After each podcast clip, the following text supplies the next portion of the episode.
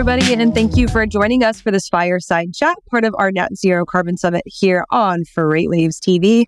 We're super excited to continue the conversation around electrification, the use of alternative fuels, and some of the challenges that come with deploying that in our space. So, joining us today to talk about this, we have Dan Raudebaugh. He is the executive director at the Center for Transportation and the Environment. Dan, thank you so much for being here and being part of our conversation today on our Net Zero Carbon Summit. Yeah, thanks for having me. Looking forward to it. So, first thing, let's go ahead and dig into what the Center for Transportation and the Environment does in our space. Obviously, you guys aren't directly responsible for looking at deploying any alternative fuel sources. Where do you guys kind of play in getting things out there? Sure. Um, well, to just give you a little bit of a background on CTE, we're a 501c3 nonprofit. Uh, we've been around for 30 years as of this last April. So we were doing electric vehicles way before doing electric vehicles was cool. Um, we started in the 1990s working on a, a, a, big program for the Defense Department at DARPA. And the purpose of the program was to build uh, electric and hybrid electric vehicles that had both military and commercial applications. Um, so the idea behind that was that they called it a dual use program. Uh, they wanted to get non-traditional defense contractors involved in the electric vehicle industry. So they wanted the Westinghouses and the GEs uh, and the General Motors of the world to help build vehicles and drivetrains that may work.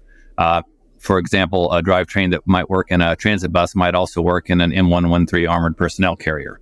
Um, and so that project was set up to run through nonprofit consortia. The idea being that if you're going to build prototype vehicles, and that's what that program did was build prototype vehicles, uh, you want a nonprofit managing the project, collecting the data, doing all the reporting, and freeing up, uh, you know, the technology providers and the vehicle OEMs to actually concentrate on the technology themselves and the vehicles themselves. It also eliminated any inherent conflicts, asking a vehicle OEM to report back to the government or back to the Defense Department on how well their vehicle was performing.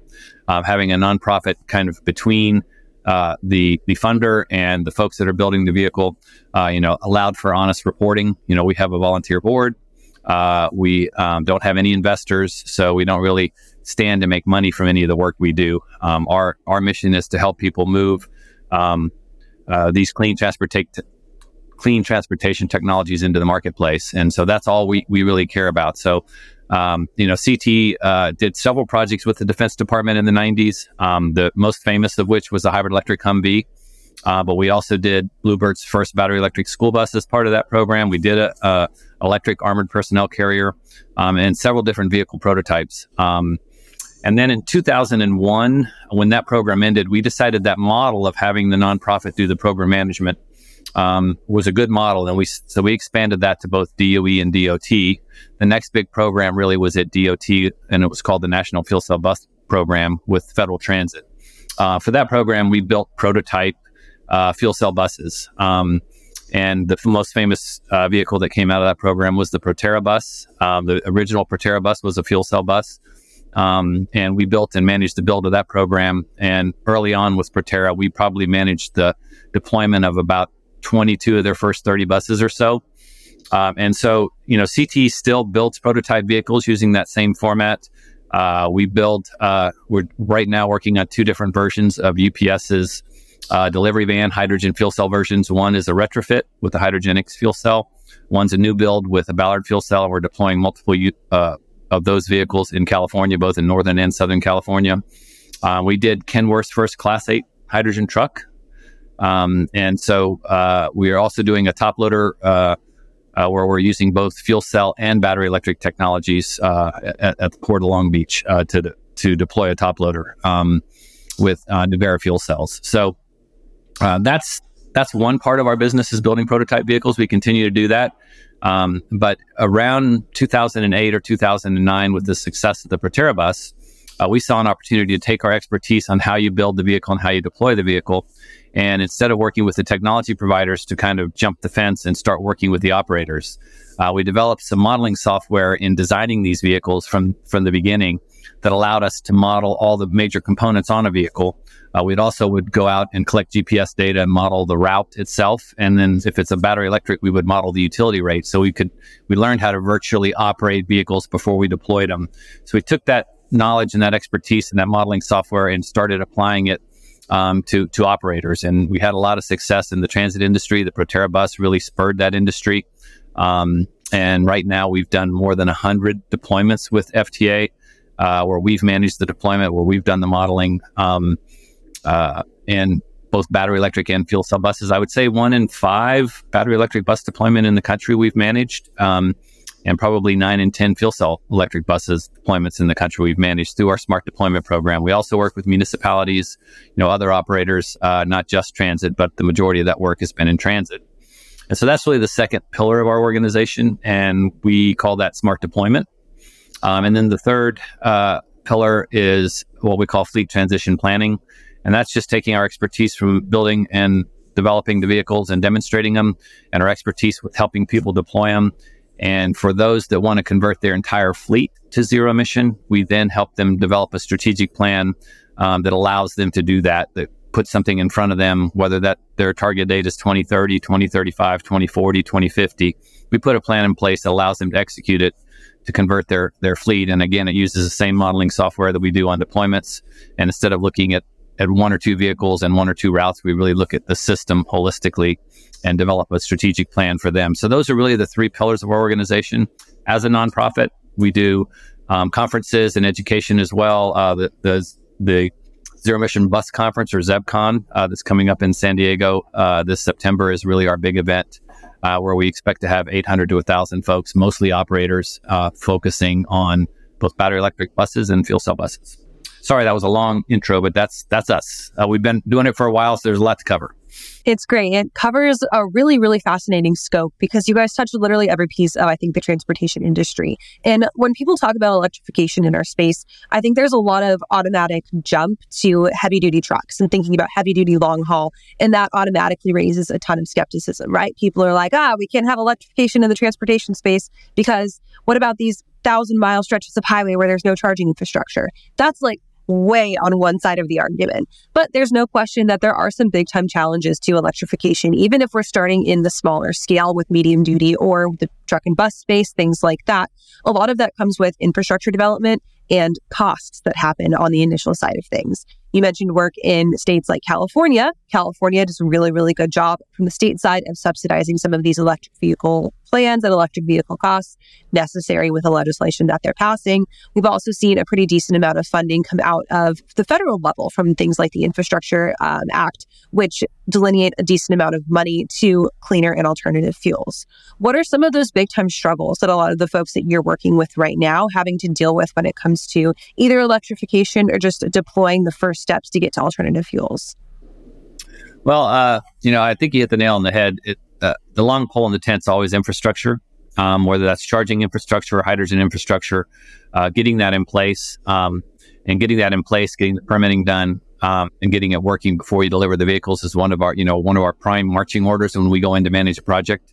Um, we, we start with the contracting to make sure that, you know, in the transit bus market, for example, uh, transit agencies and, and bus OEMs are used to being paid when they deliver the vehicle. But if they deliver the vehicle six months before there's charging infrastructure in place, you paid for a vehicle that you can't operate for six months. So, you know, those are some of the big issues that we face. Obviously, um, there's just not a lot of experience yet. I think the transit agency, transit industry will probably be the first major industry to switch completely to zero emission. And so you can imagine 2012, they didn't have a lot of experience with charging infrastructure, um, they didn't have a lot of experience uh, with utilities and demand charges and how that affected their operation profile.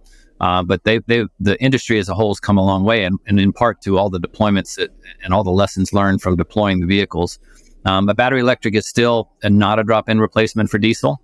Uh, you have to plan properly, um, especially in in the transit bus market where they operate 16 hours a day. You know, most passenger vehicles oper- operate one hour a day. So you get a lot of data quickly uh, if you want to test technologies in the transit market. And it's also a very challenging market for battery electric to try to, to try to meet the duty cycle without having to purchase more vehicles than, than you're replacing. Uh, hydrogen fuel cell uh, vehicles uh, do offer a one for one replacement in most cases for diesel. Um, but hydrogen is a new fuel. Uh, hydrogen stations can be very expensive, and it's very, very hard to get into hydrogen if you don't do well. We, we, we recommend that everybody do a transition plan and looking at look at their entire operation because If you're buying five or 10 vehicles, the hydrogen station becomes cost prohibitive. If it's a $5 million station, you're buying five buses, it's a million dollars a bus for the hydrogen. It's really hard for it to compete with battery electric at that level. But if you start looking at 100 or 200 buses, and if you start looking at demand charges, and if you start looking at infrastructure limitations, um, a bus yard, for example, in uh, a major urban area, um, maybe maybe houses 150 or 200 buses, and the first 50 or 100 are, are maybe easily charged based on the infrastructure that's available. But at some point, you run out, you run into a point where the transformer is not big enough, switch gears not large enough, and you basically need a new substation to meet that load. And when you get to that point, the cost per vehicle of your infrastructure goes up pretty dramatically. With hydrogen, the reverse is true. It's very expensive up front, but every time you add a vehicle, you don't have to have an additional infrastructure charge. So if you're taking that 5 million and instead of doing five buses at a million a bus. If you're doing 50 buses, you're, you know, down to $100,000 a bus. And, and if you're doing 500 buses, uh, then you get to the point where the infrastructure cost is maybe even smaller than what the battery electric is. Um, the real secret is the answer is different for everybody. We can't look, you can't look at your neighbor. You can't look at your, um, what they're doing in Georgia versus South Carolina or California versus Oregon. You can't really look elsewhere and say, wow, this worked best for them uh, it's going to work best for me. You really have to do the planning. You really have to do the math. You really have to look at what your hydrogen costs are, what utility rate structure looks like. Um, there's a lot of factors that go into it. So um, you really have to do your homework before you deploy the vehicles. If you do your homework, the vehicles work. They work really, really well. The drivers prefer them. Passengers prefer them. Um, for for trucking, we're starting to see uh, uh, uh, for drayage truck applications. Um, hydrogen and battery electric starting to play a little bit of a role. Uh, the scenario that you brought up about long haul trucking, um, from my perspective, that's going to have to be hydrogen and fuel cell to make sense because of refueling times. Um, not just refueling times, but the demand charges that would be incurred if you try to uh, fuel very, very quickly, very large battery packs. Um, uh, they, they could become cost prohibitive for battery electric to be able to meet that duty cycle. So um, we do see fuel cells and hydrogen playing a really big role in the long haul trucking world. So I'm here in Chattanooga, Tennessee, and I think that we pride ourselves really well on being a space for transportation advancements. One of the things that works very well in our urban areas, we have a fleet of about 30 to 35 electric passenger shuttles, which run pretty much in our downtown urban area. They take the place of a lot of our city buses running downtown instead people love them. They're absolutely free for use. And that's something that I think has been implemented and deployed. And as you mentioned, it's different. It's not a one size fits all solution, but it works very well in our urban area. And it, I think that it shows the possibility that can be used and then deployed for passenger transport as well as eventually potentially goods transport if you're looking in kind of a short to regional haul space. We mentioned that not one size fits all solution. So of course that comes with a lot of players that have to be in the space, whether that's a tech provider or whether that's a producer of batteries or in OEM. And in the last kind of two years, we saw this run up of people who were in the electrification or alternative fuel space. And now we're starting to see some of those startups are starting to fall off of the map. Do you think that this is either an opportunity for one to kind of emerge in front or an opportunity for maybe some established players, whether that's an OEM or a battery maker or a drivetrain maker, to really step in and become that leader in the electrification space? And how much has that shakeup, I guess, in who's been playing in the space really helped contribute to a lack of development or deployment in electrification? Yeah. Well, there's really two parts to that. And let me address your first one first. Uh, yes, Chattanooga, uh, we helped put that bus system in in the 90s. That has been operating since uh, 95 or 96. They were one of the first projects out of our DARPA program. Um, we use Chattanooga as example all the time. Those buses have 36 kilowatt hour battery packs. Uh, for those of you that are familiar, uh, you know, a, a, new 40 foot transit bus from Gillig or from Proterra or from New Flyer, BYD, you're looking at this in the six to 700 kilowatt hour range. So, you know, you, you've got packs that are, what is that, 10, 20 times larger now. Uh, they still don't necessarily meet all duty cycles, but it's pretty amazing to me that a 36 kilowatt hour pack, if planned for properly and deployed properly, and in Chattanooga, they do a three mile flat circulator route. Um, they do a battery change midday, and those buses have been operating day in, day out, and they work. Uh, and it's just an excellent example. You can make it work if you plan properly. Uh, so I wanted to put that in because I think uh, anybody should go see what happens at Chattanooga. Um, you have five minute headways from a transit perspective. That's fantastic. It's it's on a long linear route. So you can see the next bus coming when you get to, if you miss a bus by 30 seconds, you can look down the street, see another bus coming. So people use that shuttle and they use it in lieu of parking downtown.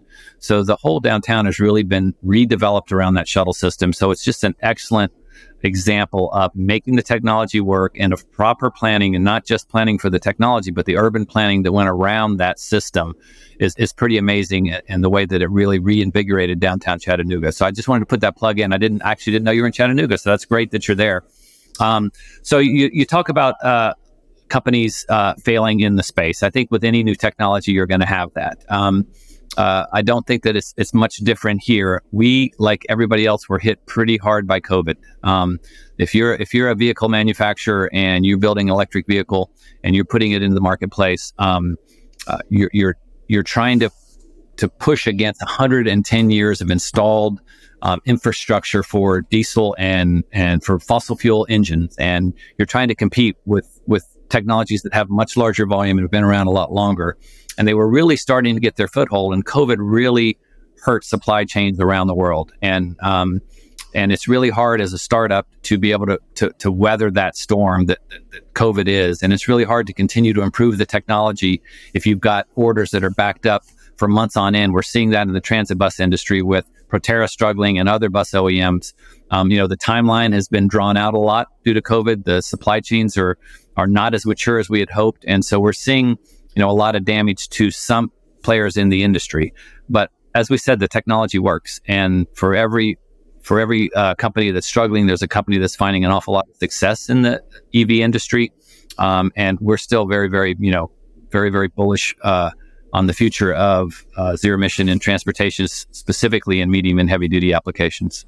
It's going to be interesting to watch, especially as we kind of get more funding from a government side of things as we start to kind of win over the court of public opinion and as more folks, you know, maybe travel to Chattanooga and see that electrification is a true viable option, especially when it comes to transport in a developed urban area. Dan, thank you so much for joining us for our Net Zero Carbon Summit today. Fascinating topic to touch on. If people want to get in touch with you guys at the CTE, maybe check out some of your projects or what you guys are working on, where can they go to do that? Yeah, uh, our website is www cte.tv as in television.